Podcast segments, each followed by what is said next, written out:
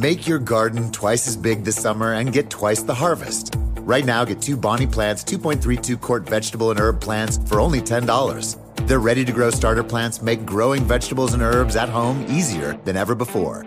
Make your garden twice as big this summer and enjoy homegrown fresh vegetables and herbs with Bonnie plants, two for just $10. Feels like 4th of July savings at the Home Depot. How doers get more done. Selection varies by store, in store only, not available offshore or Alaska.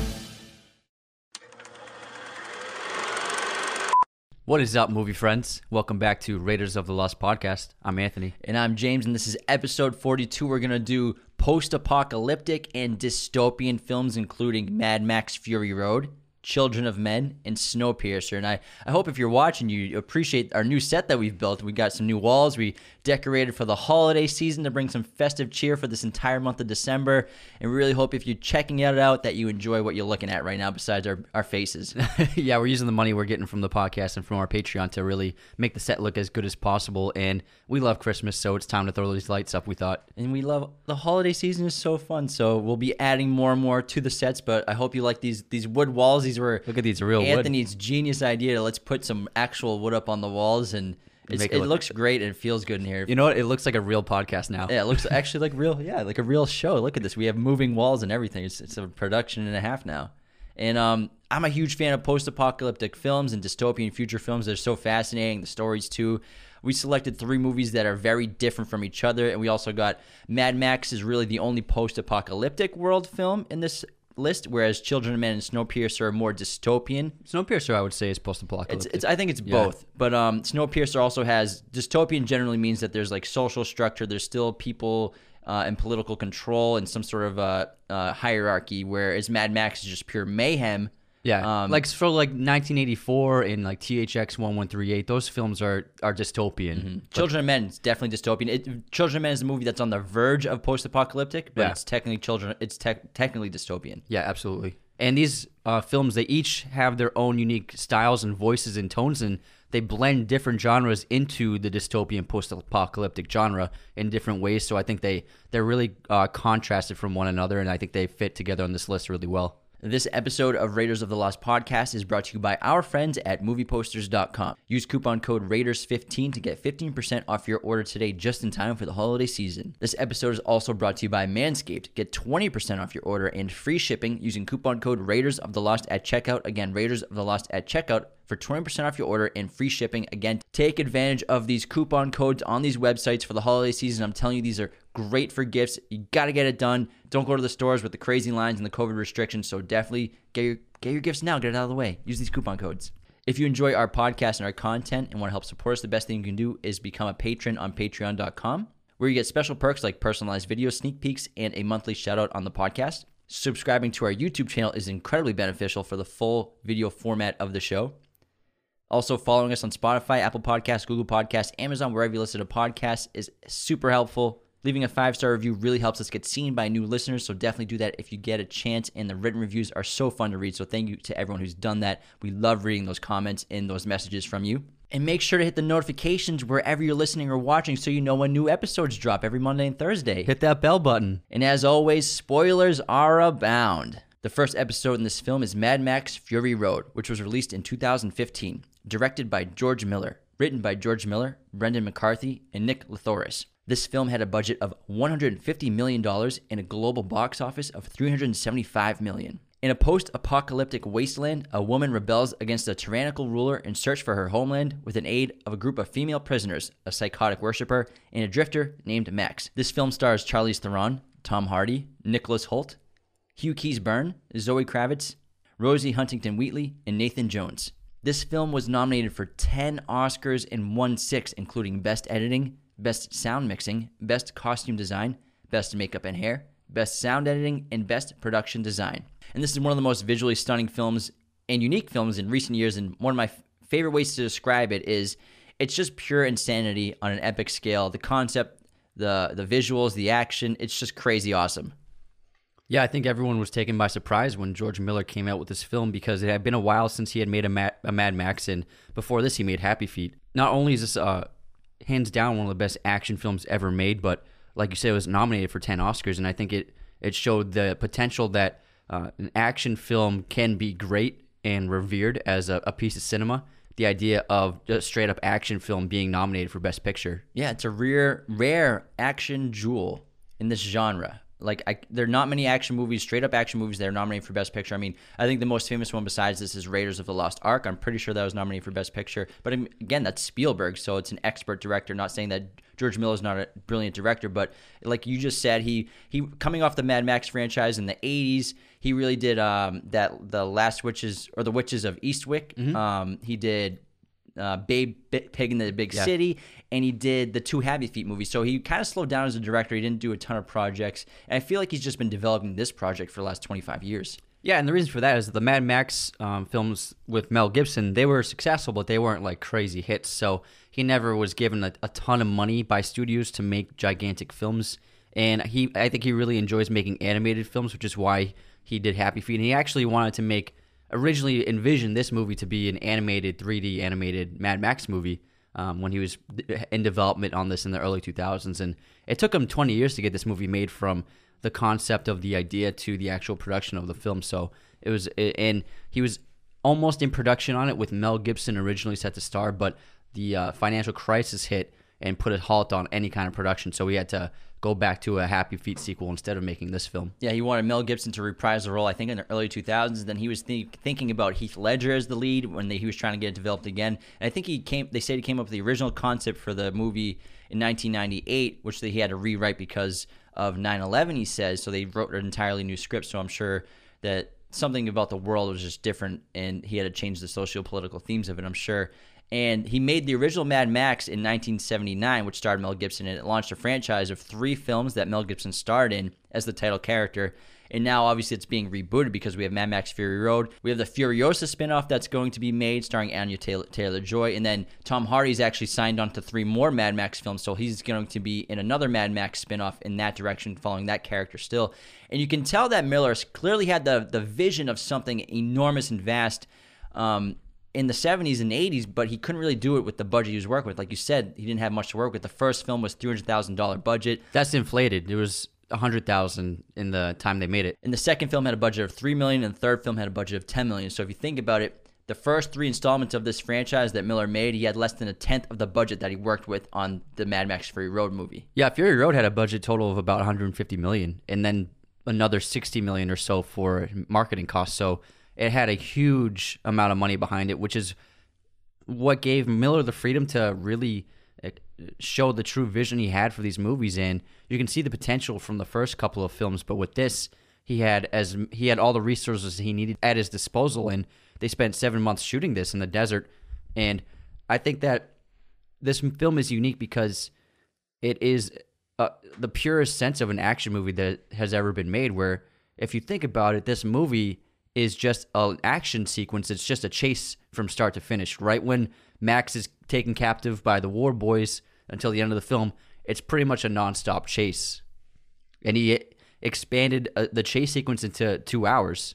And Miller, he again, he has this insane vision that he couldn't have made 30 years ago, and he's kind of like the Romero of the zombie genre. He's the Romero of, of the apocalyptic, post-apocalyptic genre, where he basically wrote the, the rules for this genre and helped create what it was. And obviously, you still see similarities between modern post-apocalyptic films that are trying to grasp what Mad Max has created in those those early films, like especially like The Rover and The Book of Eli. They look just like Mad Max. You know, this barren wasteland of people, scavengers fighting and trying to survive. But he also makes it uh, look very unique from any other dystopian post-apocalyptic film before it because the style he used in this film, he he he shot it with extremely saturation, very high levels of saturation and color, and he did that on purpose because he wanted Mad Max Fury Road to look different from any other apocalyptic dystopian movie. And all of those other movies in the genre, they're desaturated, they're very bleak in color, uh, and they're very um, muted. But with Mad Max Fury Road, it's super saturated. There are extreme, um, extremely high levels of oranges, blues, reds, and it's, it's just the, the colors just pop on the screen, unlike anything you've seen before in this genre. And I think that really sets it apart because every scene you can really see the deep blue of the sky contrasted with the orange sand of the desert, and it's beautiful. And then the nighttime shots, which we'll get into later on, are even incredibly vibrant blues too. And I think it's just the perfect metaphor of this entire film uh, aesthetically what we're about to see Another day is here, and you're ready for it. What to wear? Check. Breakfast, lunch, and dinner? Check. Planning for what's next and how to save for it? That's where Bank of America can help. For your financial to-dos, Bank of America has experts ready to help get you closer to your goals. Get started at one of our local financial centers or 24-7 in our mobile banking app. Find a location near you at bankofamerica.com slash talk to us. What would you like the power to do? Mobile banking requires downloading the app and is only available for select devices. Message and data rates may apply. Bank of America and a member FDIC. When you need mealtime inspiration, it's worth shopping Kroger, where you'll find over 30,000 mouthwatering choices that excite your inner foodie. And no matter what tasty choice you make, you'll enjoy our everyday low prices, plus extra ways to save, like digital coupons worth over $600 each week. You can also save up to $1 off per gallon at the pump with fuel points. More savings and more inspiring flavors make shopping Kroger worth it every time. Kroger, fresh for everyone. Fuel restrictions apply. Mad Max's opening line where he's like, "My name is Max, and my world is fire." So like that's what he says, right? Yeah. So it, it just opens up that we're gonna see something very colorful and obviously less of that desaturated look that we usually see in more bleak post-apocalyptic films. Yeah, and it's actually a great way to keep the audience engaged because orange and blue, the two main colors of this movie, they're on opposite sides of the color wheel, so they're very engaging to the eye of, of humans, and they keep us uh, our attention on the screen. And it's in the marketing, it's in all the shots, this contrast of these colors, and I think it just looks fantastic. And it's it's the cinematography in this movie is unbelievable, and I, I, it's kind of absurd when you watch this movie to think that they actually filmed all of these action set pieces because this is probably the most impressive uh, film to showcase stunt work ever made. The vast majority of the stunt work, of the action, of the the crashes, of the cars, of the fight scenes is real in camera work that they did it's not CGI. They use CGI to mani- manipulate the images in ways of uh, changing the color palette, of of changing the landscape of the desert. So the deserts they shot in, they weren't exactly like that. They had to literally paint with CGI new backgrounds to make it look a little more expansive and to fit the needs of the vision.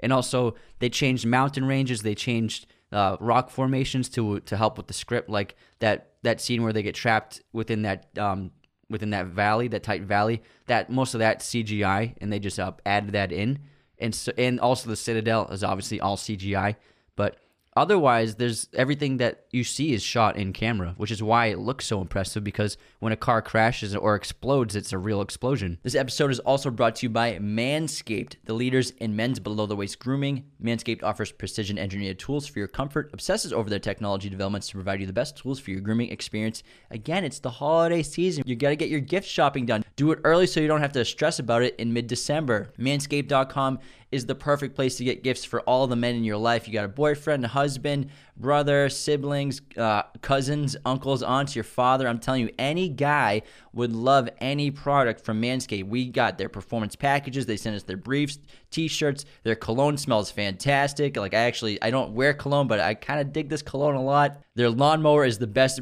buzzer I've ever used in my life. It's got a light on it. It's waterproof. The weed whacker is a great way to, you know, subtly tell your the men in your life that they need to trim up uh, specific spots like their nose hairs and ear hairs. So it's, you know, you got to groom. We got to groom. It's part of life. We're human beings. We're we got hair growing everywhere. So manscaped.com. Use Raiders of the Lost at checkout for 20% off and free shipping. Again, Raiders of the Lost at checkout for 20% off and free shipping.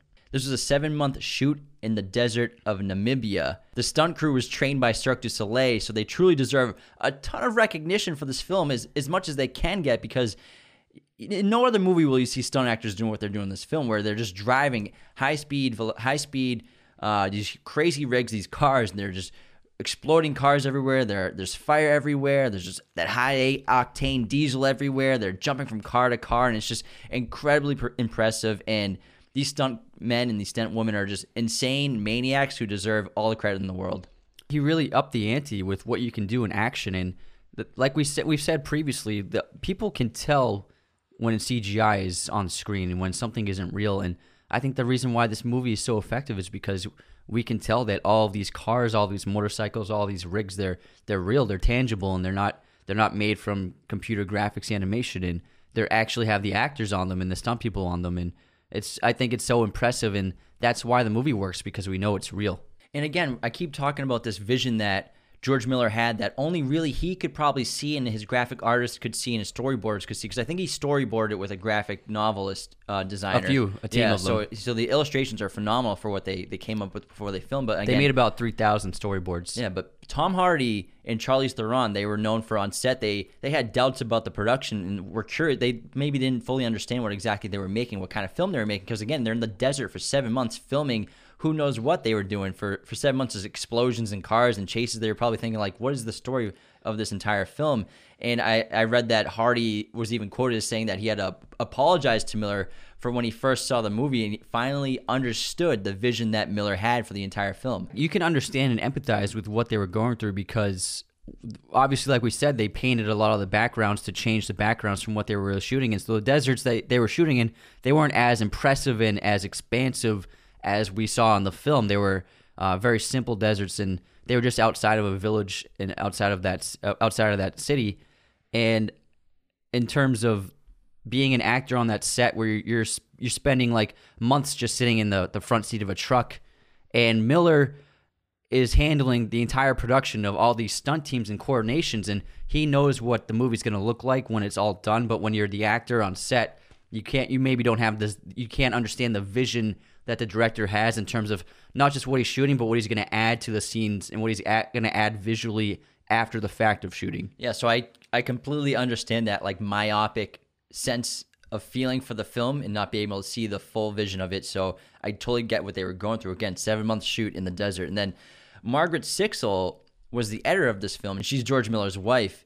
And she won the Oscar for best editing in this film, and he chose her to do this despite never editing an action film before because he wanted to look not like every other action movie that's come out. Because you could easily see how someone could have turned this movie into just looking like this great action film, but not transcendent like the way it was. And I think the editing by Margaret Sixel is one of the most important aspects of this film. It's it's sensational editing, some of the best you'll ever see, and uh, she had 470 hours of footage to go through before she started editing, which took three months to view and catalog. That's a lot of footage, and it it really pays off because uh, the editing is different from action, other action films because it's not a lot of cuts. Uh, she holds on to shots for a while before she cuts them. It's not back and forth, back and forth. You'll you'll the sec the, the each shot there's a couple of seconds or a few seconds even in the most intense action scenes. So she takes her time with the editing, and that vision also translates into the story as well because there are a lot of uh, feminist themes in Mad Max Fury Road. I think the main character is not actually Max. The main character is Furiosa, and her story along with uh, trying to save the the wives of Immortan Joe. And I think that it it has a lot of feminist themes in terms of uh, a woman's identity and being in control of her own body and being in control of her own life and not allowing men to to decide their their um, fates in life. And I think that those are the strongest themes that resonate for me in the film. Yeah, I think he. I read that he had the writer of the vagina monologues was a consultant on the script for this film to really give that strong female voice and the feminist voice to this film and the characters, which clearly comes across. and it also uh, displays the, social themes of uh, of power and how Immortan Joe, because he controls the water, he he has control of the most important resource, and so he controls the people, and they've become desperate and and they live just they live each day trying to get as much water as they can from from Joe when he releases the water for a short amount of time, and the the power he has over these people, he abuses it. And it can be definitely seen in the world today of people who have power and abuse their powers over the citizens of their of their lands. which is something we'll commonly see in these dystopian post-apocalyptic films and Immortan Joe is just this terrifying character but despite being like this god that he's created himself into for these people of the desert and the war boys that he commands he's physically very weak and he can he can barely even stand up without or survive without his life support and his breathing mask and whatever he's got going on like his Darth Vader-esque costume and um which I think he makes look terrifying on purpose because that hides the true weakness of him internally from everybody else. That's why he's got a very scary mask and his body and his body armor has like it's just like ripped and chiseled and he looks way more intimidating than he probably actually is behind the mask. Yeah, and Miller shows a, a shot of his body from behind, and it's it looks like he's dying, and his body is weak, and he's got like warts and cysts all over him. And you're right, he he covers himself with this armor that makes him look more fierce and intimidating because the only way he's able to maintain his power is through fear, and fear is the, most motivating uh, emotion you can put in, within people to make them bend at your will. This episode of Raiders of the Lost podcast is brought to you by our good friends at movieposters.com. Use coupon code Raiders15 to get 15% off your order today. It's the holiday season. It's time to get all your gifts, all your presents. I'm sure you have some movie loving friends and family members out there. Getting them a gift from movieposters.com is the best thing you can get them using the coupon code Raiders15 to get 15% off your order right now at checkout. They offer great designs like plaque designs, original designs, framing, backlight, canvas. Definitely check them out. Movieposters.com. Raiders 15 for 15% off your order. And Hugh Keays Byrne plays Immortan Joe. He's the actor who also played the lead villain in the first Mad Max movie. And again, Furiosa, this she's the lead character in this film. It's her story. She has the master plan. She's the one who makes the courageous decision to to free the villain's uh, concubine and his his uh, prized breeders, these women he has oppressed their entire lives and controlled their entire lives. Um, and she's the one that takes the lead of this story.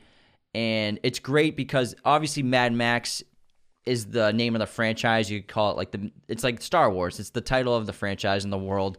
And then it's just I, I love Miller taking that and flipping on its head where he just uses it as the moniker of the brand. Obviously Max in this movie too, but having the strong female lead of this action movie with one arm, total badass, shaved head, just flips the action genre on its head. Especially what you probably expected to happen with when you hear Tom when when we heard Tom Hardy got cast as Max, and like obviously Charlize, Charlize Theron we knew would be in it too, but you assumed that Max would be the lead character of this or this of this movie, and he would be the it would be his storyline, but it's all Furiosa.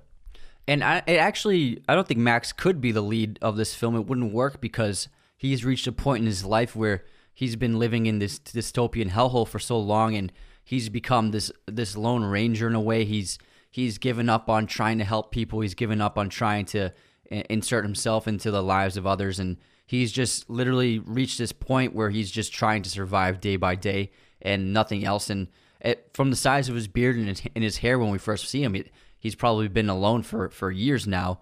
And so i don't think he's mentally or, or emotionally able to uh, have any kind of uh, any kind of his own story or or a goal to achieve because he doesn't have a goal anymore.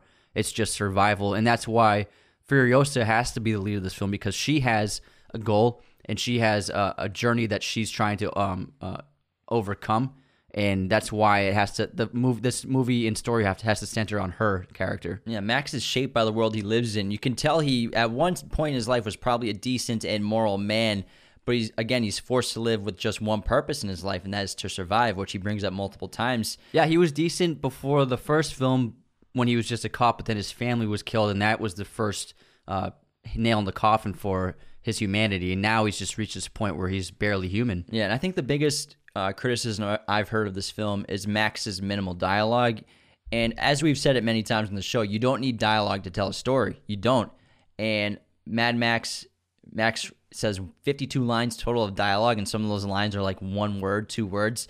Tom Hardy does a whole lot of grunting in this movie too. But I mean, I don't mind it at all. That's just part of the performance. That's part of who Max is now. He's been living by himself. He hasn't had anyone to talk to, and he's really just probably just have he has that mentality where he doesn't want to trust anybody. So that's why he has minimal dialogue in this entire film, and he's plagued with these constant memories and visions of his past of all these people who he couldn't help or he couldn't save, and he's been haunted by that for for where he is now. And the little girl in particular that's constantly coming up in his visions, they explain in, in one of the prequel comic books that came out after the film that he was a little girl that he couldn't save.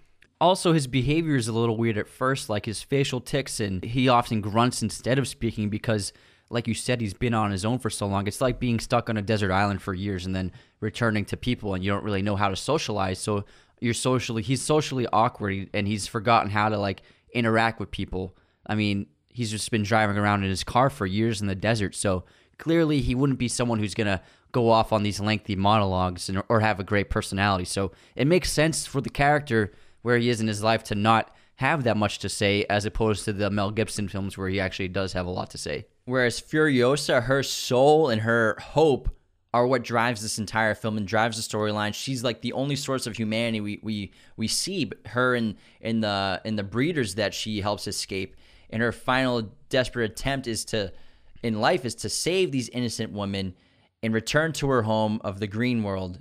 And it's something that she's clearly been planning for a long time, and she's going to follow through with it no matter how suicidal or, or how improbable it will be to pull off. And she's just desperate to see a new step for humanity, maybe a new generation of people lived living in more equality and trying to build something more rather than living in that godlike control of Immortan Joe at the Citadel. Yeah, and Furiosa in her hope in her drive is the is the main force that changes Max as a character because um, when this film starts, Max believes that he needs to just be on his own and, and be alone and just survive, and he doesn't want to help anyone. He doesn't want anyone's help, and then uh, his the first chance he gets, he abandons Furiosa and the woman because he still just he believes he needs to just be alone to survive. But obviously, she set that that um the settings on the truck to um Kill make it switch. the kill switch is on the truck, so he can't go. And then again later in the film, Max has the opportunity to just leave on a motorcycle and, and, and abandon these people. And, and so it's because of Furiosa that Max decides to not only help these people, but come up with a plan and, and ends up putting his life in danger to help these people. So she changed his character and he transformed because of her. Yeah, he transforms from just a survivor to a redeemer and something more. He chooses to put his life on the line to save the woman and help them get back to the Citadel. He uses his blood when he was already short on blood from the beginning of the story, being a blood bank to one of the war boys to gives his blood to Furiosa, despite how I don't think it's scientifically accurate just because you're a universal donor that your blood can give to anyone. I think there's a little more uh, biology involved, but still, it's it's fun to to let that go.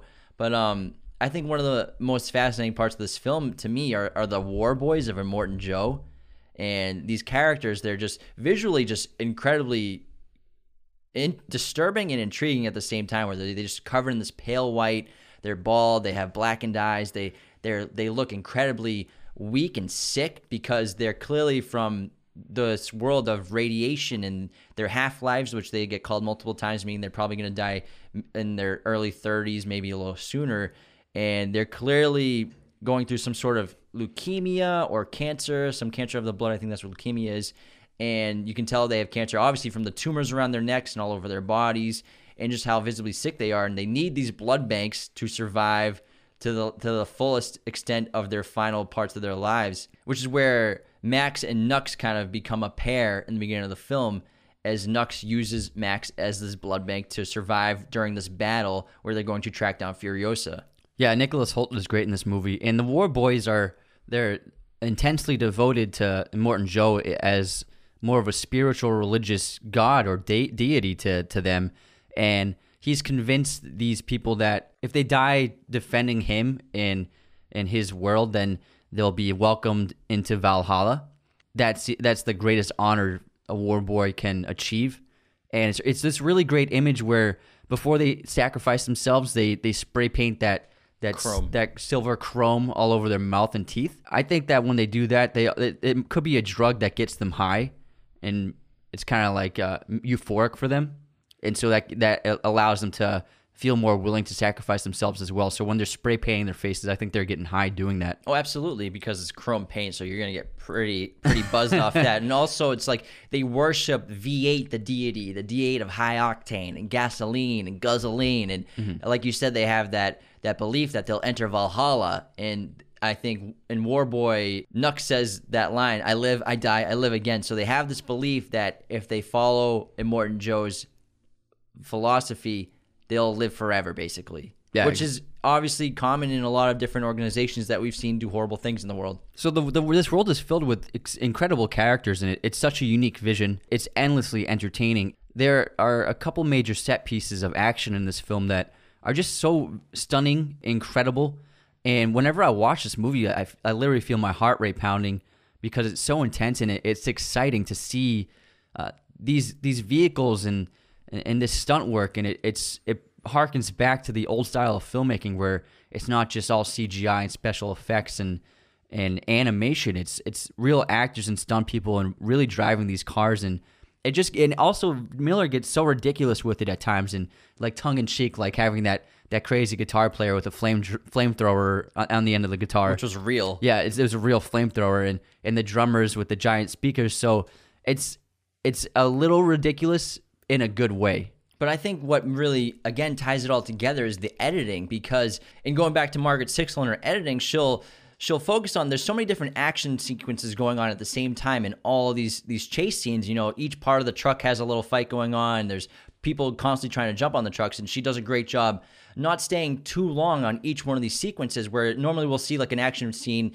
and two people will fight for like what feels like three minutes she's bouncing around with with these great cutting techniques where we're seeing here real quick we're not seeing too much of what's happening in the front deck uh, we'll see, we're seeing this other person coming from the side attacking the truck. So she's she's great job at like flowing through the entire scene to give us a, a quick glimpse of everything that's going on. You're absolutely right. You're able to process everything, even though there's so many moving parts and there's so many people involved in in every action sequence. You're never confused. So you're absolutely right. I think that's why she won the Oscar because she keeps you in the in the film and she keeps you uh, informed and able to process the, the, the situations and, and the action that's happening in front of you. And you talked about the beautiful aesthetic of these these deserts, and they're so vibrant and so red and and colorful, and then it's perfectly contrasted with these night sequences, which are so blue and also vibrant. Which normally, when uh, people you'll see a night sequences, it's very dark. But the way they did this, it's it's not super common anymore. But Miller filmed these night sequences in pure daylight. It's called day for night filmmaking and all these shots, again, broad daylight, so you can see everything. And obviously, people don't do this very often because it would be great to film more at night, but cameras and film stock is not as sensitive as the human eye, so you can't really pick up uh, what you can really see as a person. Despite it's getting better and better every year, a lot of cameras nowadays are pretty much practically seeing in the dark as it is. But they, what they did to film these is they overexposed the shots and then they desaturated a little bit and just added so much blues and colors to these nighttime sequences. And and the the benefit of overexposing these shots is the darks and the shadows aren't clipping to black, and you can actually see a lot of detail in there. It's almost like you can see um, the same way that uh, nocturnal animals can see at nighttime.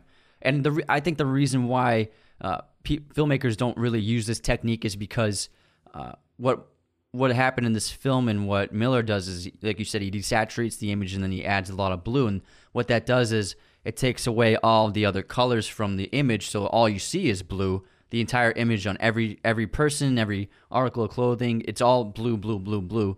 Whereas if you filmed it at nighttime, it would be yeah a cooler image, but then you'd still see the other colors in the scene. Um, and so I think that it works in this film because in the daylight you get so much orange and brown from the desert. It's and, and a lot of the clothing of the characters is, is is it matches the the tones and colors of the of the desert itself. And so you're able to contrast that by making the nighttime scenes all blue. And so that's why I think it works because it's really con- uh, it's a great contrast of the orange and blue and day and night. Yeah, I don't think this will really work in other films. It's just because this film aesthetically looks like a graphic novel. It's so vibrant, so colorful, so it's obviously will work to contrast the daytime with very colorful and bright night times. And Furiosa is faced with the horrible dilemma and realization that when she finds the other woman from her green world where she grew up, in that this place, the green place, just like everything else in the world, has died, and they have no other option. And obviously, Mad Max comes up with the idea to go straight back to the Citadel, come back with the way they came. It's unprotected, and to take it over and to beat uh, Immortan Joe there. And then there's that great action sequence where they do uh, encounter Immortan Joe and his in his in his crews. They do get away and they make it to the Citadel. And what they find is that the people at the Citadel, uh, they're happy that Immortan Joe has been killed, and they celebrate his death. And even uh, the other members of Joe's circle decide to let Furiosa up and welcome her instead of Immortan Joe because they know it would endanger themselves because the public is is so elated at his death. And the War Boy Nux, he goes through an incredible character transformation where he becomes an ally to the woman and to Max and to Furiosa, and he ends up sacrificing himself to save the other woman. Yeah, because his philosophies and everything he's been taught, he's learning is uh, is is false and and not true, and he's just being used by Immortan Joe. And there's obviously some major themes going on in this film uh, related to our current world in terms of you know water conservation and renewable energy and using resources efficiency efficiently and war for oil and maybe there's going to be a war for water someday and how to try to avoid those those problems that we're gonna eventually run to at some point because you know this this world only has so many resources and it keeps growing in terms of population. So we're gonna have to try to take better care of what's going on in our in our day to day lives. And it's it's also similar to it reminds me of Ready Player One, whereas in terms of it's not oil and water, it's bandwidth and like the whole um, war for the internet and kind of like living. They have to live their world in that virtual reality. So it kind of reminds me, and uh, that's also a dystopian post-apocalyptic world too. So it, it reminds me of Ready Player One in some ways. Yeah.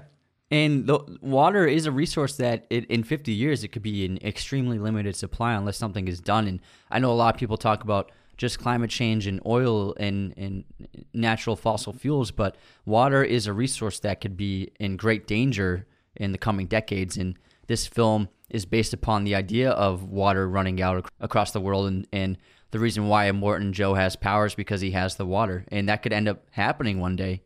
And it's so ironic because the majority of the planet is underwater. Just gotta figure out how to get all that salt out efficiently.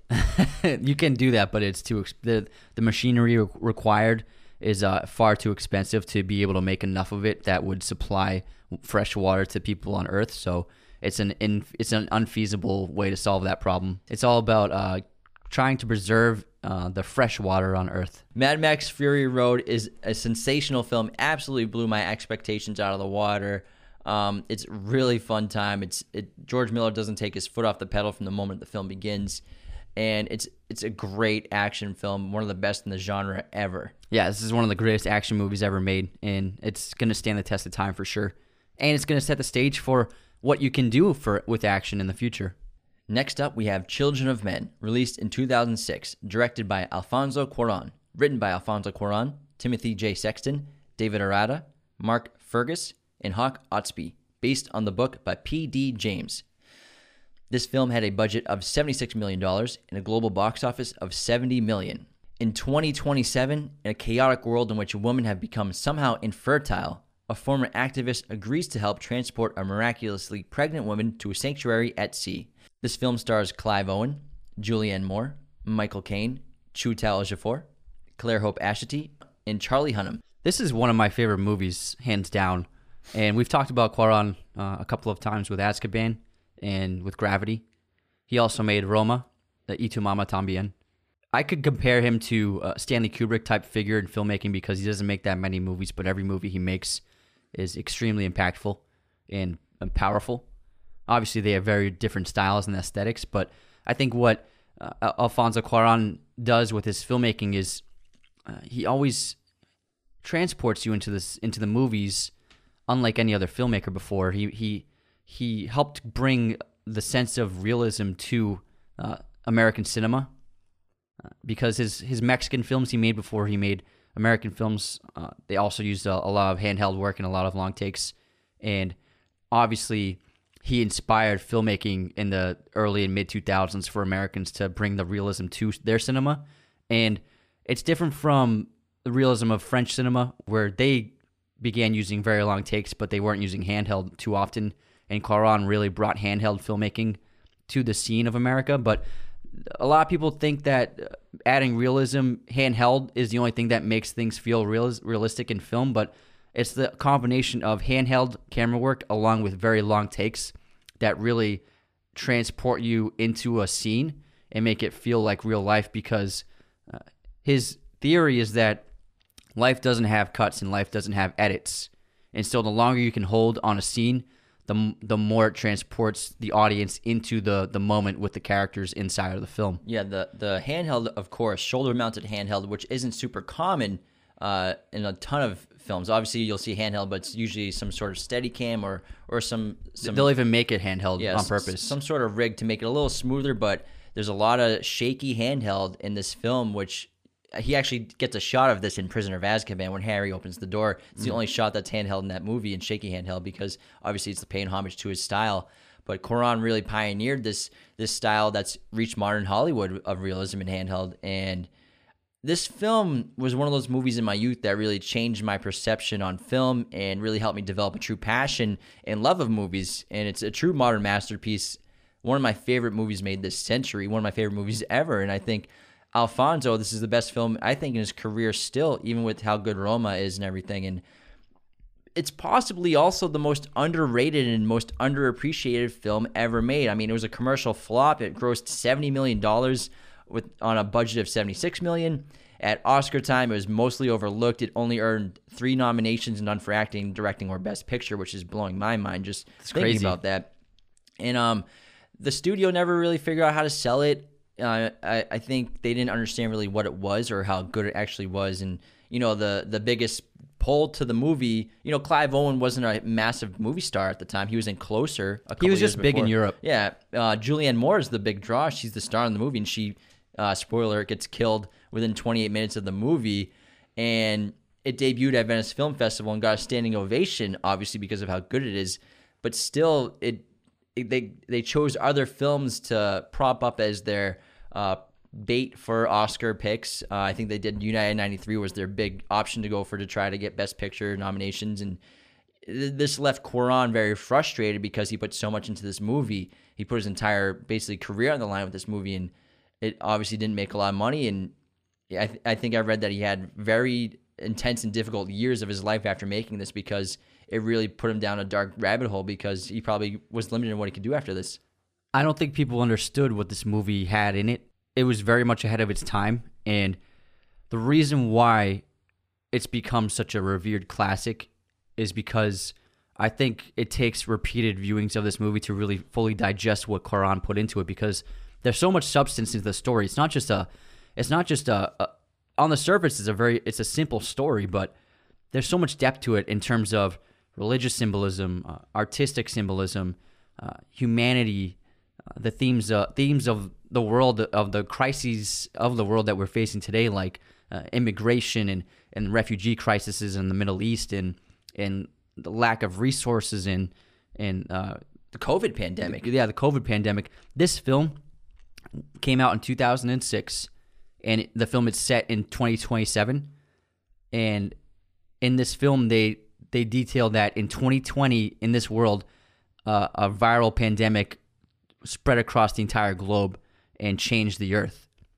And this this movie came out in 2006, so they literally predicted something like that would happen. And great philosophers have stated that civilization can end very quickly and very easily if a, a, a few certain things happen in terms of uh, uh, uh, global catastrophes.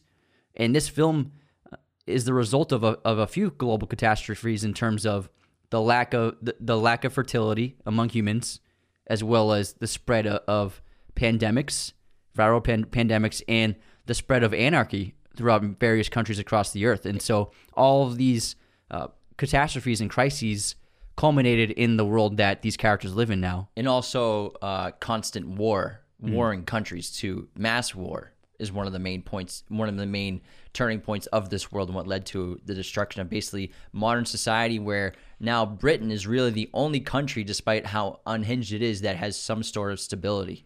it shows you news headlines throughout the entire film. You see various. Uh, it'll be in newspapers. It'll be it'll be on television, and some of the media news headlines you see in this film are Africa devastated by nuclear fallout, U.S. troops at full attack, militias occupy Cincinnati, Russia in crisis, bombing of Saudi pipeline disrupts world oil supply, war and famine lead to mass migration, all foreigners now illegal.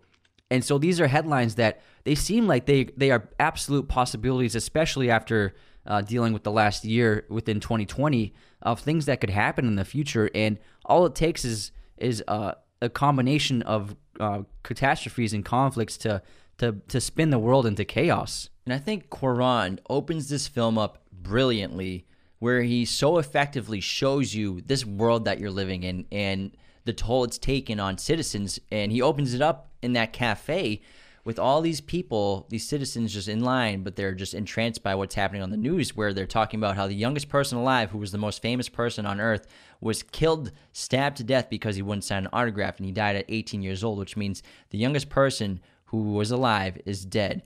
And he contrasts this with these people watching this program, and they all have this look of despair and this loss of hope, which is the main theme of the film. Hope is the main theme of Children of Men. And he shows you the loss of hope in these people's faces And then also he shows the lead character Theo doesn't even care what's on the news. He just walks through all these people, orders a coffee, leaves this cafe, walks 10 steps, and then there's an explosion right behind him. So he's just showing you this messed up world and how dark it is and how the will to live has basically not fully left human beings, but it's pretty close to leaving everybody's spirit. Exactly. And this opening scene is also a brilliant one take. And he Cuarón does two things to to show Theo as a a, a character who's uh, different from everyone else in the cafe. And the first one you already mentioned is that he has no reaction to Baby Diego's death, and for the general public, Baby Baby Diego's death is the the death of hope. He was the last line of hope that humanity had because he was the last baby that was born. And Theo, as a character, he already has no hope. He's complete. He, he he lost his hope before humanity lost their hope because he he had a child who died years previously. So that put him on this downward spiral of nihilism and and thinking that life has no meaning. And so he's already way he's already gone in hope in terms of hope. And so that's why he has no reaction to Baby Diego. And also, Cuarón being a great director and blocker, in order to make Theo stand out for the audience when we're watching this film. All of the all of the background actors in this cafe, they're actually cast purposely because they're very short. And so when Clive Owen stands beside all these characters, he's much taller than him. So the audience is grav their eyes gravitate towards him. So we already know immediately this person's important and this person is different from everyone else on the scene. And so that's a little a subtle hint of blocking and in production design to show us the audience that Theo Clive Owen is an important character. And these these handheld shots and these long takes are incredibly effect- effective at bringing realism to the film, like we've talked about. And that's the main benefit of it. But also, there is a con to it where it requires an incredible amount of blocking, like you just explained, and time. So it's really it takes a toll on a film crew. It takes a, a toll on a director and the producers, spending so much time, spending so many hours just to get these one shots. And the movie uses several lengthy shot sequences. The longest of these is a three minute and 19 second scene, one take of Key giving birth.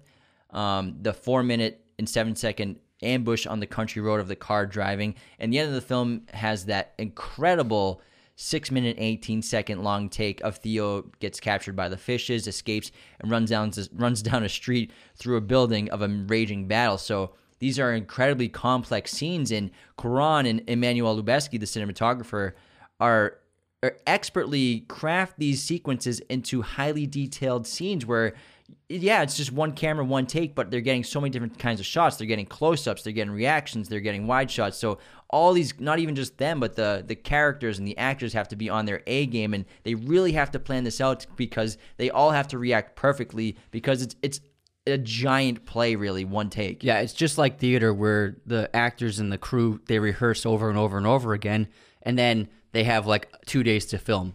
And the reason why it's so effective is, is because because of the way they shoot it with this guerrilla style documentary ish uh, context and visual aesthetic. It makes it feel like these long takes are are improvised and they're not planned, and it makes it seem like we're just following Theo and the others, and we're we're reacting rather than the camera work already being knowing what they're doing, the, the the crew and the actors. So it makes it feel like everything is fresh and like it's really happening before our eyes, rather than it being like perfectly choreographed. Even though it is choreographed, the way they film it makes it seem very uh, spontaneous. And that's how we experience the world. We don't experience the world in cuts. Yeah, we blink our eyes and look in different directions, but we're really experiencing these internal log takes, and that's what we're watching. And that's why it feels so much like real life watching these entirely long, extremely long, long takes that really show you the world and show this world that Cuarón's created. I think one of the most uh, powerful parts of the film is that uh, if you think about it, the reason this movie takes all the, the problems and tragedies and, and crises and conflicts of third world nations in terms of like extreme poverty, uh, refugee crises, uh, immigration crises, dominating government, and they it brings all these third world problems into a first world nation like England, and so it allows people who like us who grew up and live in first world countries to to to finally see firsthand what it would be like if our societies fell under the same problems that third world countries suffer under. And it's really fascinating. And much of the filmmaking yes, we're following these characters and Cuarón does these following shots to make it seem like you're just following Theo around, you're following these characters around, and he wanted to make it seem like you just took your own camera and it's documentary style at times, but also he likes to take the attention away from the storyline and away from the characters and show you what's happening in the world, what's happening in the background. You know, he gets so many shots of just the buildings and rubble and the background actors and billboards, People what, in cages. what they're saying. Yeah, the refugee detainee cages, even the buses with barred windows and, and the graffiti and everything. All this builds this horrifying, bleak world of just again the loss of hope and the destruction of human civilization. it makes the world more uh, believable uh, it, because it feels like we're documenting the world, not just the characters, not just the actors, but uh, when he moves the camera away from the ca- when when a director moves the camera away from the actors, it's for a reason, and the purpose for this is to to make it feel like we're inhabiting this world and we're observing not just the story but the the world they're set in. This film does a great job of of showing the different ways in which people can react to to catastrophes and conflicts like this and each main character in this film has a different reaction to the infertility crisis and Theo himself we already talked about he's nihilistic and he's completely hopeless. And he he was hopeless before the crisis happened. And that's why he thinks that there's no there there's no future for mankind. And he thinks that the mission that Julian asks him to carry out is pointless. And there's it, it, he doesn't he has no interest in helping the human project and helping Key out at first. And then Julian his ex-wife her reaction has been she's spent the last couple of decades continuing her fight against the government uh, by becoming a, leader within the terrorist organization.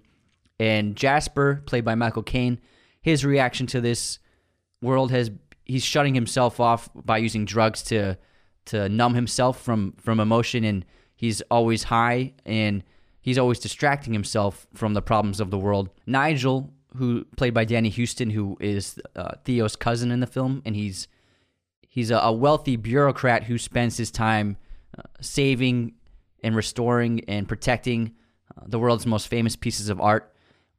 And his viewpoint is he doesn't even think about the conflicts and the crises. He doesn't even think about the future of humanity.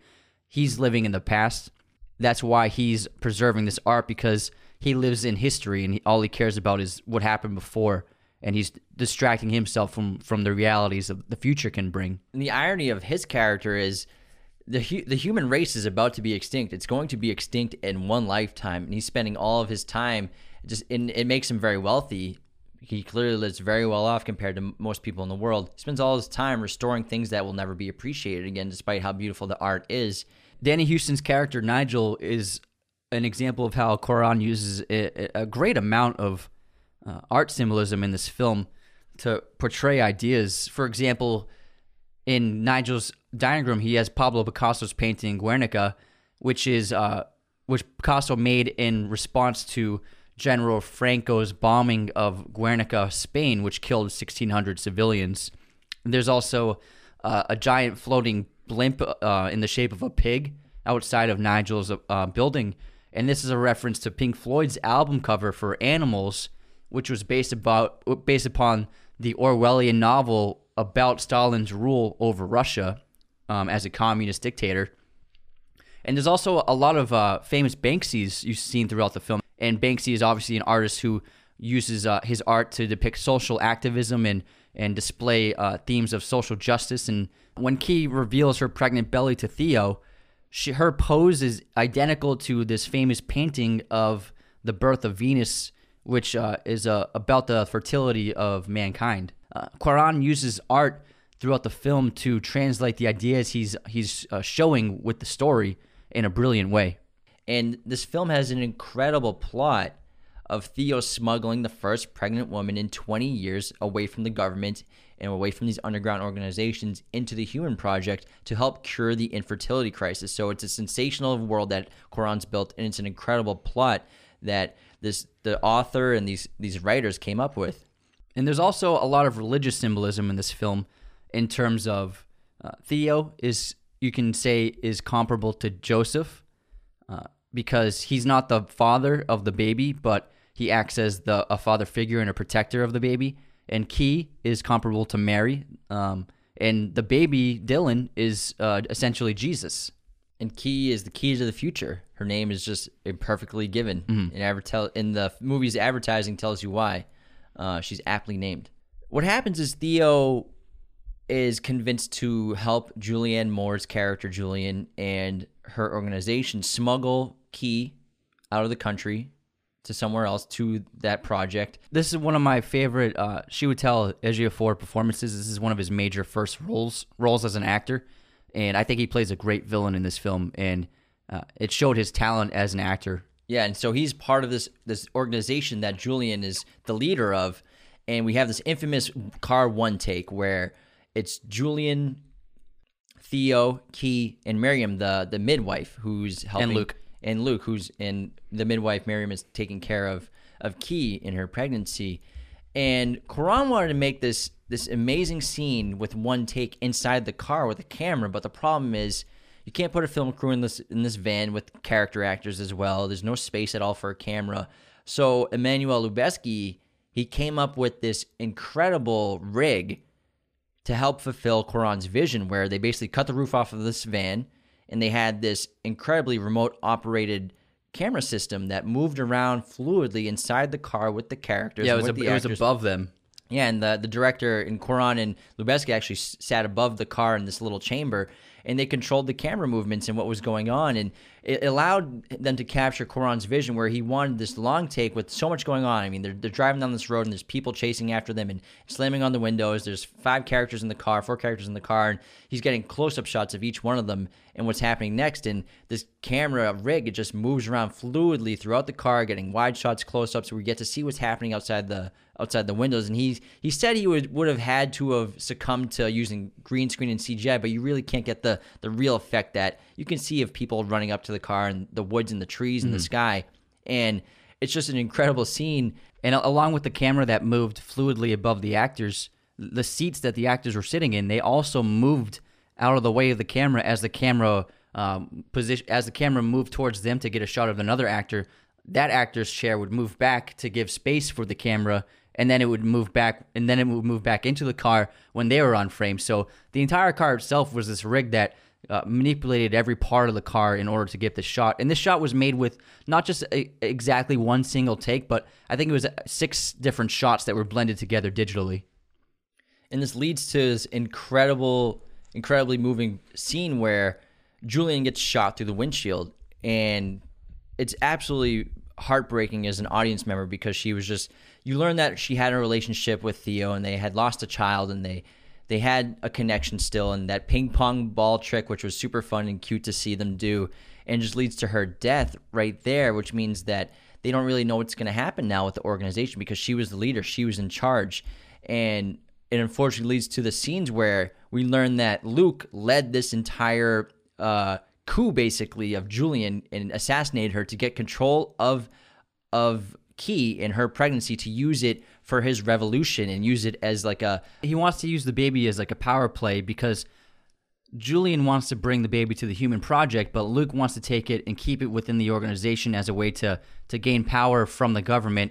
And right before Julian actually gets shot, there's in that in the car, Miriam is actually peeling an orange, and Cuarón pays homage to the Godfather in this film. And whenever someone's eating an orange or there's an orange on camera, it means impending doom or death for a character in the film. And it's it's pretty emotional when you see it. And if you watch it again and you and you haven't noticed that, you can pick up on it happening multiple times in the film. Yeah, it's a it's an unbelievable scene, and the first time you see it, it's absolutely breathtaking.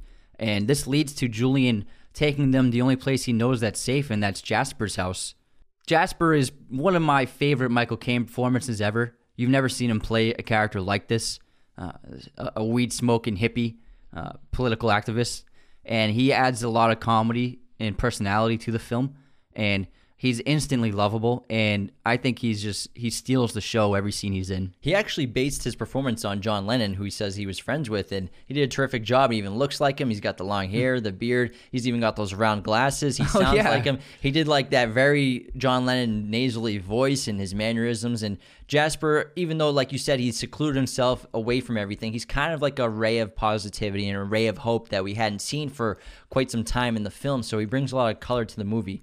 And like we said, earlier, Jasper is a person, and his reaction to the world is he just numbs himself with drugs, and and he's always smoking weed and just just he's constantly high. It seems, and also him and his wife. This storyline shows the ways in which uh, the world itself is reacting to this to the the conflicts and disillusion of humanity.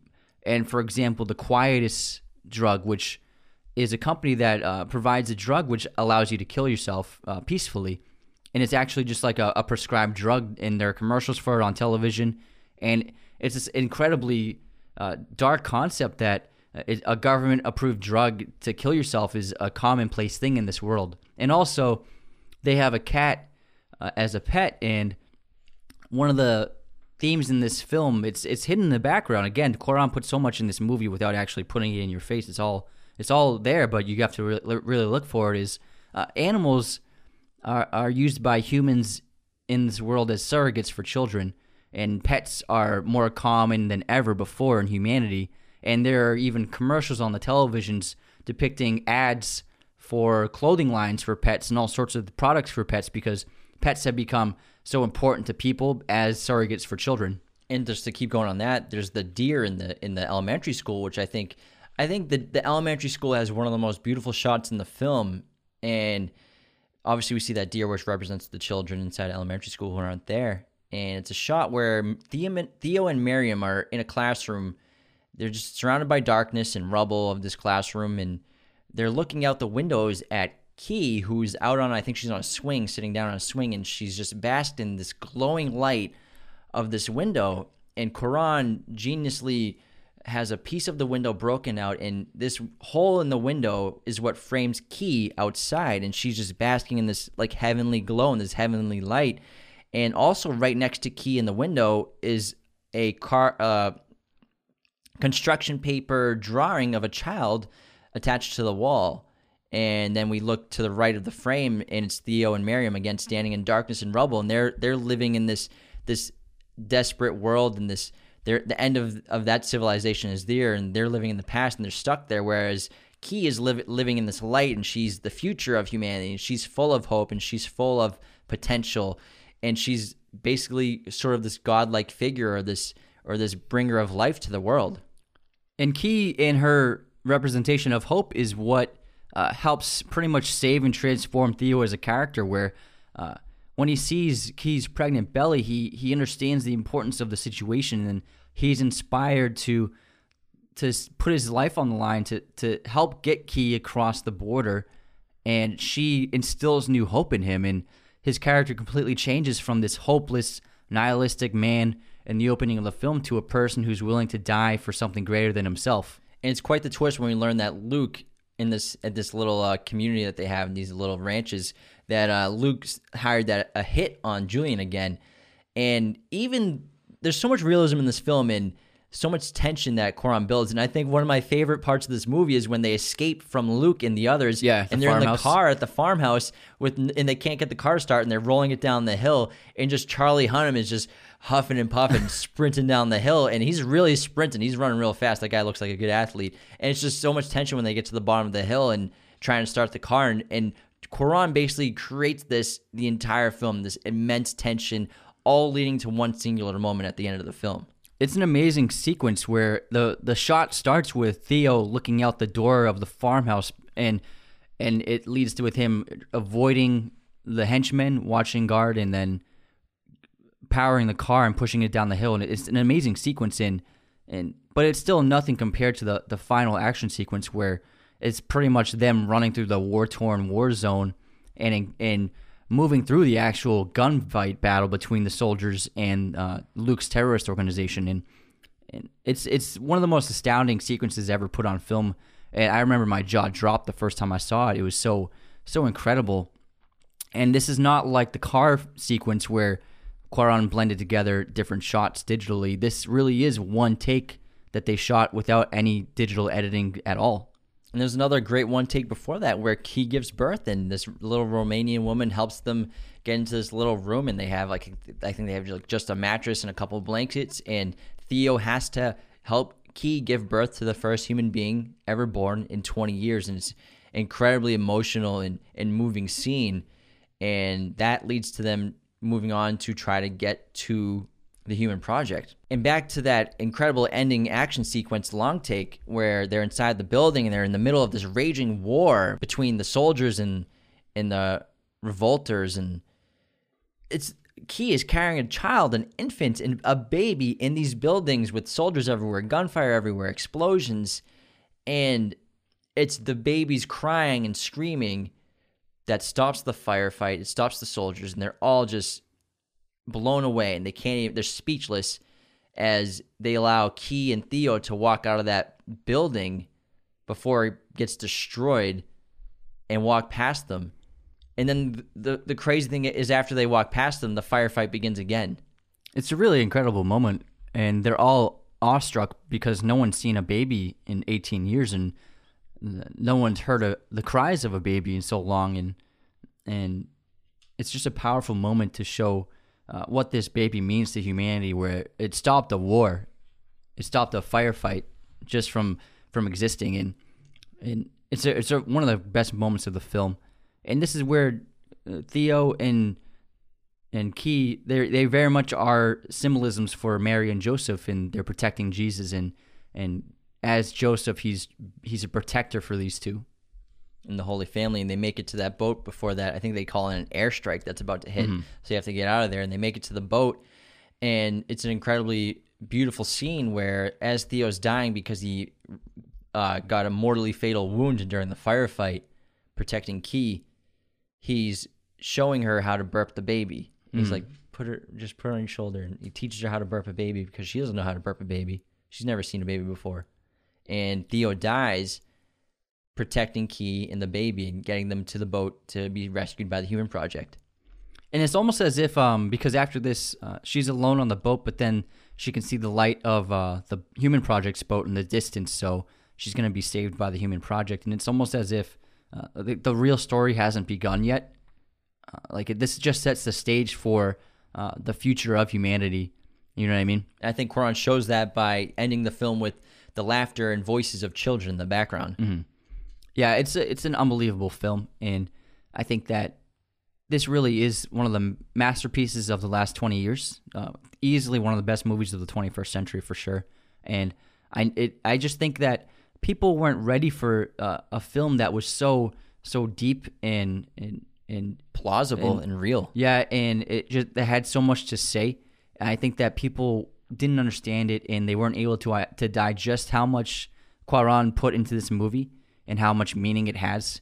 But now I think as time has worn on, people understand that this is a real significant piece of film. The final film in the episode is Snowpiercer, released in 2013 directed by Bong Joon Ho, written by Bong Joon Ho and Kelly Masterson, based on the French graphic novel Les Transperceneige. This film had a budget of $39 million and a global box office of $86 million.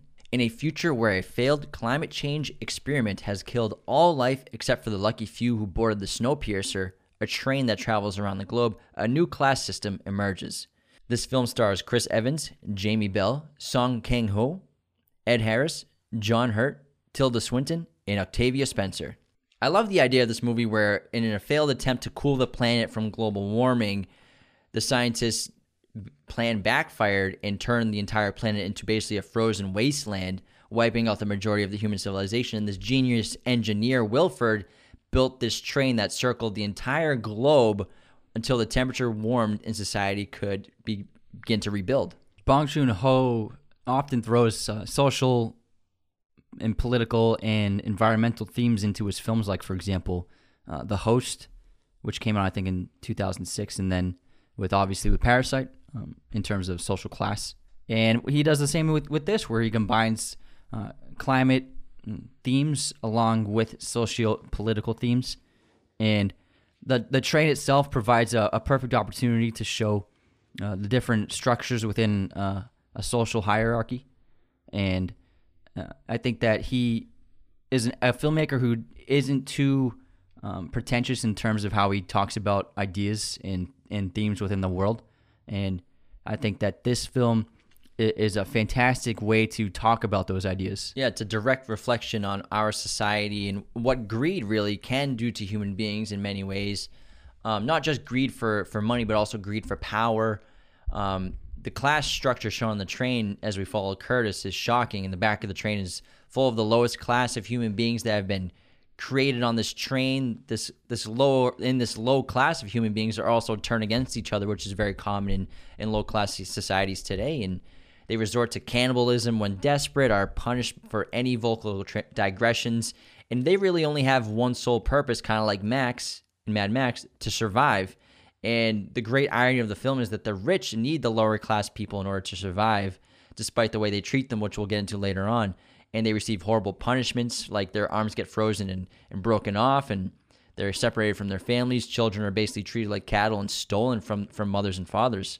And they're forced to only eat this same kind of protein block. It's like this gelatin protein block that we end up learning is uh, created using uh, insects I think one of the main themes of this movie is uh, the power of fear, similar to Immortan Joe and Mad Max, where Wilford and the train, the, in the higher classes of the train, they use fear to instill uh, discipline and and to instill um, conformity within the lower classes of the train, and the only the only reason they're able to rebel is because uh, Chris Evans' character Curtis realizes that there's nothing to be afraid of because they have no more bullets left. Yeah, and so Gilliam, played by John Hurt, kind of gives Curtis this idea and this belief that they can lead a revolt and they can take over the train. What they have to do is get to the engine room and they have to go compartment to compartment to get there. And this is this wild journey that we're on with Curtis and Jamie Bell and the others, where we're, we're seeing this class system, the structure that has been created based on um, superiority in terms of wealth or superiority in terms of power. And obviously, the front of the train or the controller of the train is Wilford, who we don't really know much about besides the fact that he's basically worshipped like a god on this train. He's turned himself into a god, and you know the kids learn about him in the classroom, and he's he's created this ecosystem for survival for all the human beings, despite what class system they're in.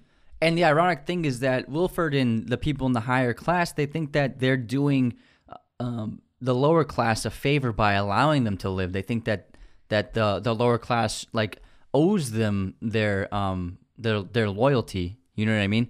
And again, it's it's the lower class people that they need to survive to keep the train going. And the idea is that the uh, the train has a closed ecosystem in that it, it needs to be like this. There, they, not everyone can be equal, or else the ecosystem wouldn't work out. And we end up learning that uh, throughout the, the history of the train, uh, Wilford has carried out various attacks and assaults on the lower class in order to reduce their numbers as a way to keep the ecosystem uh, alive and thriving. And if there are too many people on the train, then the ecosystem doesn't work and it causes, uh, it risks the lives of everyone on the train. And so the lower class citizens are always viewed as expendable um, for the good of the ecosystem. And because there have been so many attacks on the lower class citizens, and in that Wilford's had to stop so many revolutions, Curtis realizes that the guards have no ammunition, which means they really have no power over them. There's nothing to fear, which allows them to be able to to overcome the guards. And again, with numbers, strength in numbers, they they have they really have the power in this film. Which again, we saw that in A Bug's Life, where mm. they didn't realize that they had the power despite the grasshoppers having control over them. Yeah, you're absolutely right. It's actually very similar. And uh, one of my favorite parts about this movie is obviously Tilda Swinton's character Mason, who uh, she's such a great actress and a character actor. And Mason was originally written to be a man, and Bong Joon Ho couldn't find an actor that he really, really felt was right for the role. And then he met with Tilda Swinton, and and she seemed perfect for the role. And she she adds so much color and and uh, charisma to the role, and she, every character she's played in her career is, couldn't be more different from the other. And she's obviously the highlight acting wise of this movie. And even though she's a, a woman, uh, many of the guards still refer to her, her in masculine forms like Sir and and and, and Mister. And I think that uh, she's easily the most uh, interesting character in the entire film. I agree. The train itself reminds me of redlining in terms of the structure that's created. And redlining is a systemic denial of various services by federal government agencies, local governments, uh, either or through the selective raising of prices uh, for specific areas of cities, and a lot of cities are actually built this way to help uh, to create uh, lower class systems and lower class neighborhoods and poor neighborhoods and disadvantaged disadvantaged people, which is basically what happens to an ext- in an extreme level on this train. Yeah, and also redlining prevents um, young young kids from being able to attend schools in other districts and other neighborhoods. Uh, they make it a law where uh, you, you, can only go to the public school in, in the county in which you live. So it prevents young people from uh, ever developing the opportunities other young kids have who live in better areas. And so, and that's seen in the film where the children that are born in the back of the train they have no futures, and the children that are born on the in the front of the train they go to school and they're educated and and they are obviously given a, a better opportunity just just based upon their births. And of course, there are rare instances of you know jumping social class and succeeding uh, well in life, but generally in class systems and in intense class systems in the world, if you're in a class, it's almost impossible to change that and to move up the ranks into different classes. Unless you're you know lucky and you work incredibly hard those are there are obviously plenty of stories of people who grew up very impoverished and became very successful people but this this train it's virtually impossible to do that. And that is actually very much relevant in South Korea which is why Bong Joon-ho often uh, throws those themes into his films and it's it's most uh, uh, known for his film Parasite, the differences in social class and class structure, and how one family uh, has everything and lives a very comfortable life, whereas the other family, no matter what they've done in their lives, there's there's no way they will ever be able to get out of that that half basement apartment they live underground. And and uh, Bong Joon Ho is is trying to illustrate the idea that uh, that oftentimes for various cultures around the world, the, the system is rigged for, for people who live in lower classes. And if a society or the society of incredibly uh, strict class structures and the top 5% like on this train have basically trapped the rest of the population in a system that they can't rise from and the severe inequality on this train in because of that the only option is revolution and that's why Gilliam devises that plan to revolt and take control of the engine room using Curtis as the leader.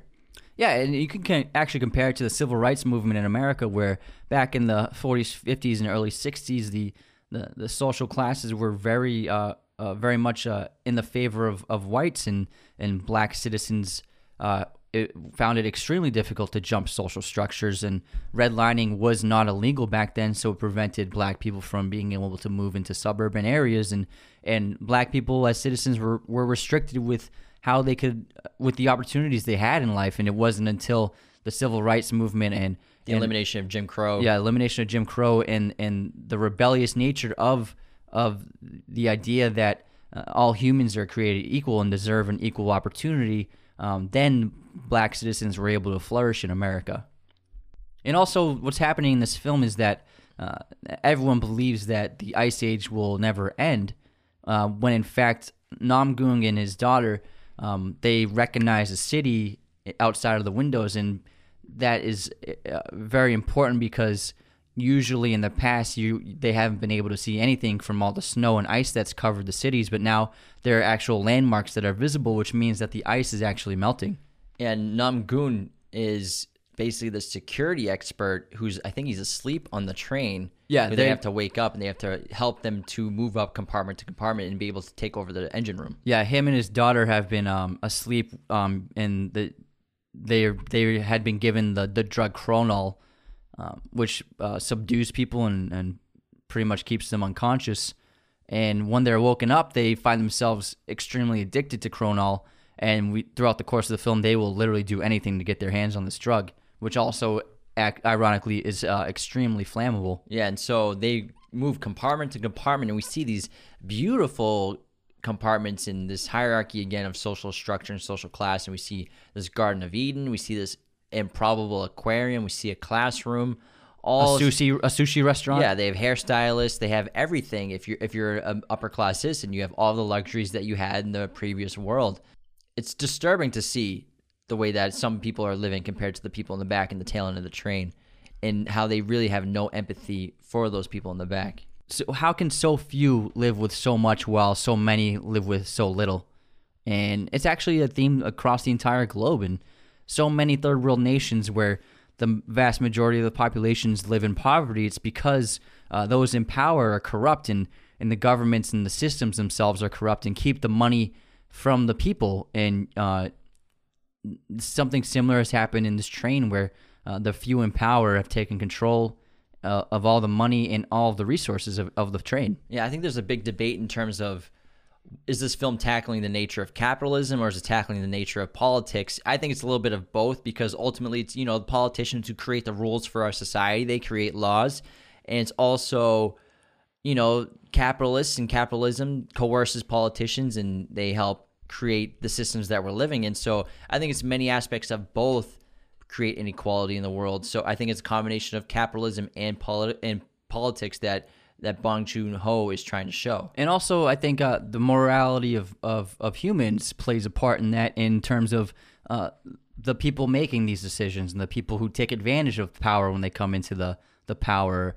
And it uh, it takes an immoral person to take advantage of the, the weakest in society. And there are so many people in power across the world that really do take advantage of the weak and the poor and the impoverished to their own benefit and their own gain and this film has incredible action sequences for being on a train in, in such confined spaces. I mean, I love the the brawl in in that compartment that's completely dark. That's all all night vision. It's really cool, like a first person look at this this fight, and then also we the classroom scene with with a shootout in there, and where the teacher is actually armed too, and it's just incredible, and and it blows your mind, and it's unexpected. Yeah, that big fight between the the rebellious uh, faction and and the officers is great, and uh, it, and when they close the windows and the entire scene is only lit by the torches, they actually uh, on set during the production they didn't use any other lighting aside from the actual flames from the torches. So that's all practical lighting, and it's a it's a combination of beautiful and terrifying and disturbing because it gets pretty gory and the action is really intense and it's it all it gets tragic because Edgar ends up being killed by one of the by one of the henchmen because Curtis is given the difficult option of either going after Mason and, and not allowing her to escape or saving Edgar's life. And he chooses uh, Mason and, and uh, allows Edgar to be executed. Yeah, and it shows you that Curtis is willing to do anything to achieve his goal, to make it to the engine room, to get control of the train, which he eventually does.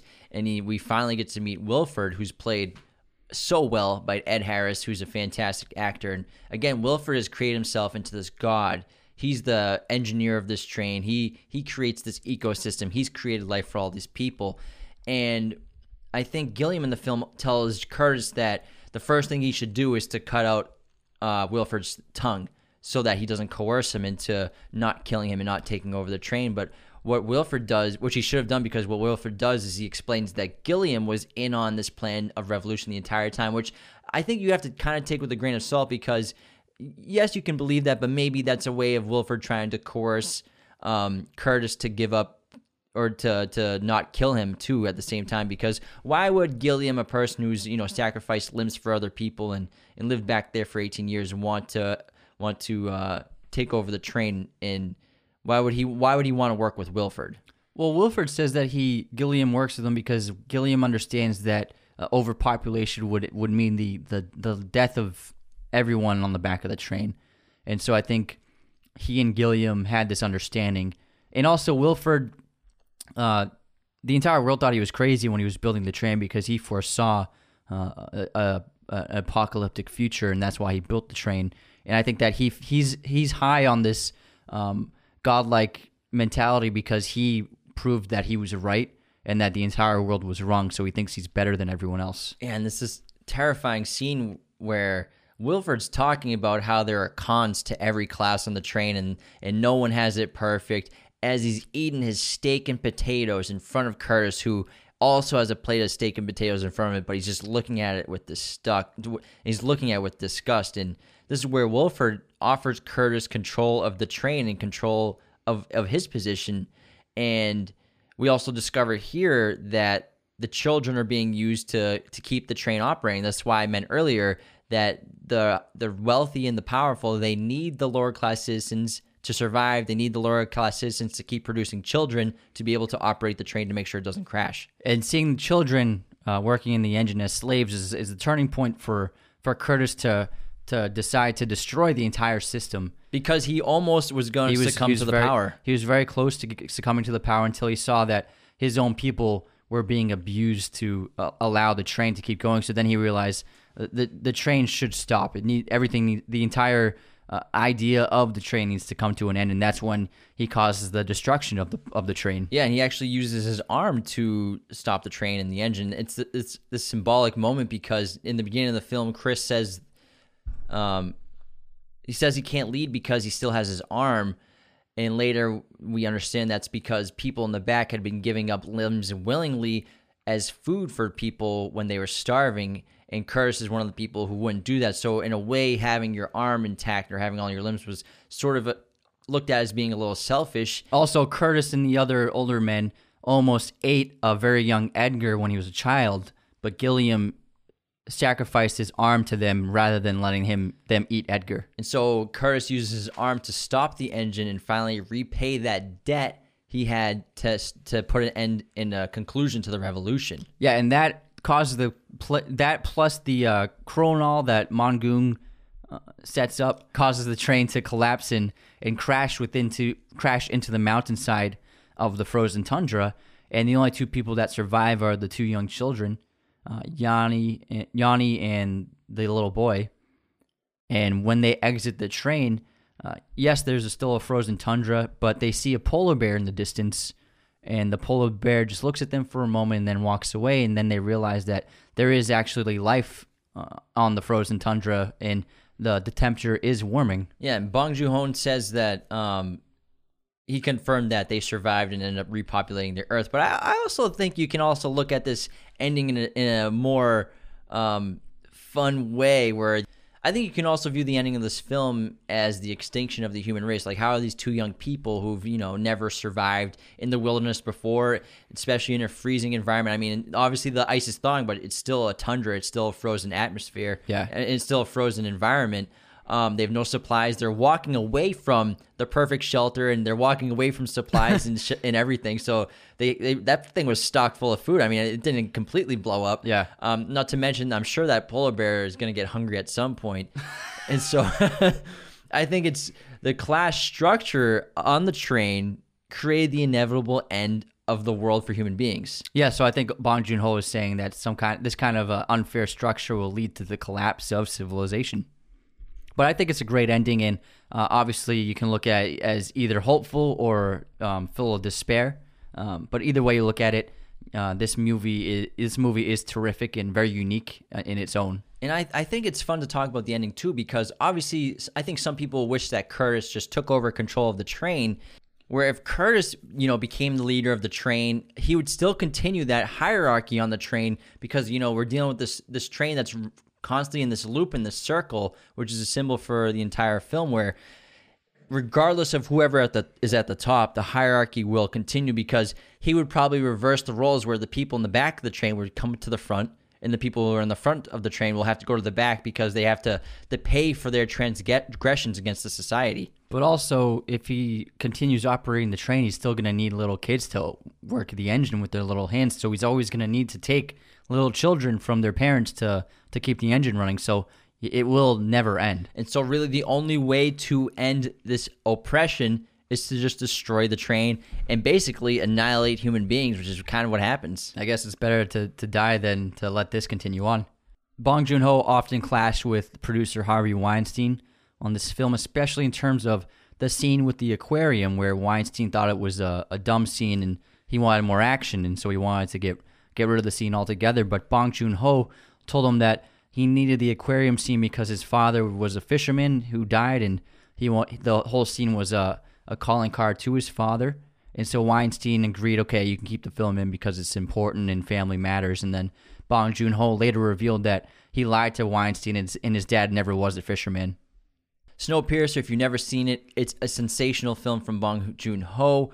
Um, obviously, Parasite is probably his masterpiece and his best movie so far, but Snowpiercer is really fun time. It's a really unique film, he, he did an incredible service to the original material. Agreed. This is a, a fantastic uh, dystopian film, and everyone should watch it. It's on Netflix. Check it out. That's it for episode 42 of Raiders of the Lost podcast. Thank you so much for tuning in. If you're listening or watching on YouTube, be sure to subscribe to the channel on YouTube and hit the notification bell wherever you're listening to us on audio streaming platforms and follow us there as well as supporting us on Patreon using all of our coupon codes to get all those great offers and discounts for your holiday shopping this season. Don't forget to check out our Patreon. Join one of those tiers. Help us build this set even more. Yeah, we, we want to get some more stuff. yeah. Take care, everyone. Bye.